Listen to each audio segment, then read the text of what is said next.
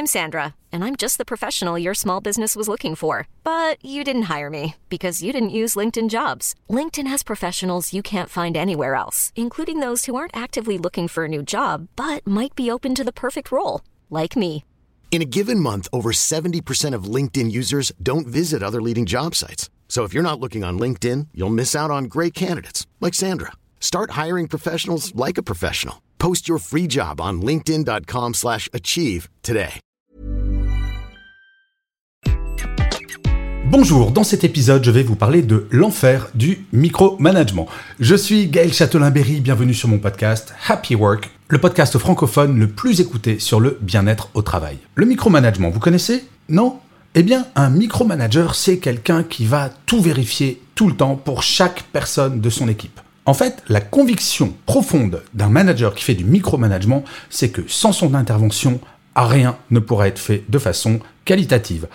Oui, c'est un peu le melon, mais la source de ce comportement, c'est surtout le manque de confiance que le manager a en lui et en ses équipes. Et oui, tout est question de confiance et de capacité à déléguer. Alors pourquoi est-ce que c'est si important de lutter contre le micromanagement? Parce que sans délégation, sans confiance, tout salarié va se sentir infantilisé, ne va pas se sentir valorisé et donc va perdre petit à petit toute motivation puisqu'il va avoir l'impression que son boss pourrait faire à sa place. Or, la chose la plus importante en management, c'est que en aucun cas ce sont les compétences techniques d'un manager qui font que c'est un bon manager. Une des grandes erreurs du siècle dernier, je vais vous donner un exemple.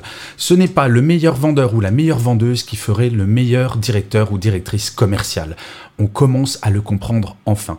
Malheureusement, le micromanager, lui, est persuadé que c'est son niveau technique qui fait sa légitimité au lieu que ce soit ses capacités humaines. Alors, le micromanagement, très concrètement, ça passe par plusieurs choses.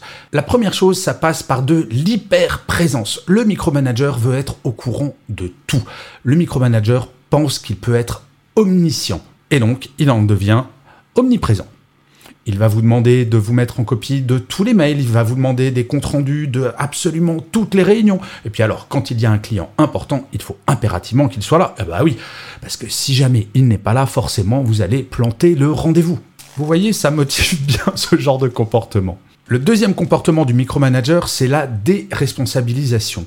Aucune décision ne peut être prise sans la validation du manager. Il ne laisse aucune autonomie, il ne laisse strictement aucune latitude à ses collaborateurs et collaboratrices pour dire ça c'est ton champ de compétences, je te laisse décider. Et si jamais tu fais une erreur, c'est pas grave, on analysera pour que ça ne se reproduise pas.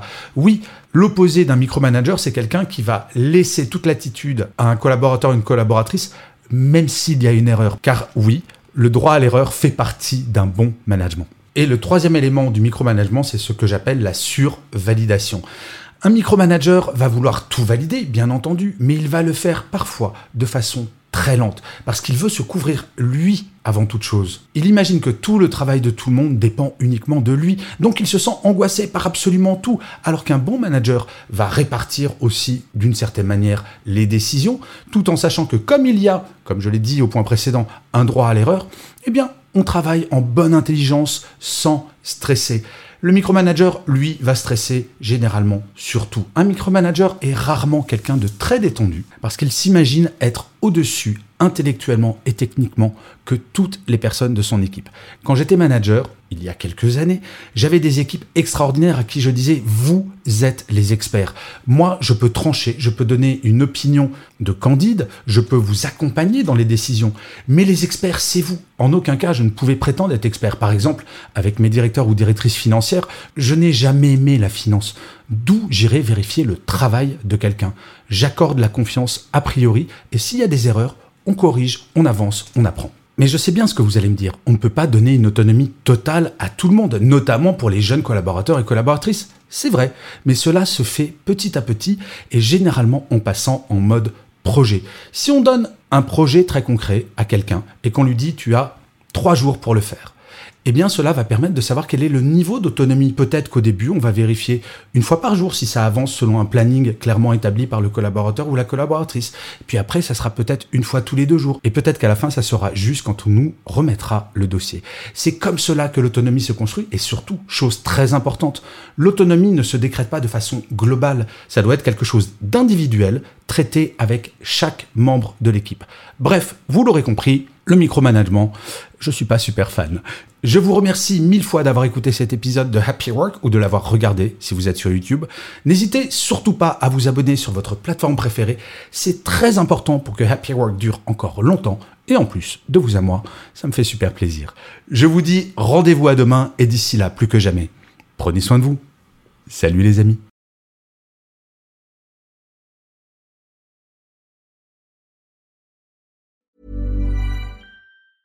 Hey, it's Paige DeSorbo from Giggly Squad. High quality fashion without the price tag. Say hello to Quince. I'm snagging high-end essentials like cozy cashmere sweaters, sleek leather jackets, fine jewelry, and so much more. With Quince being 50 to 80% less than similar brands.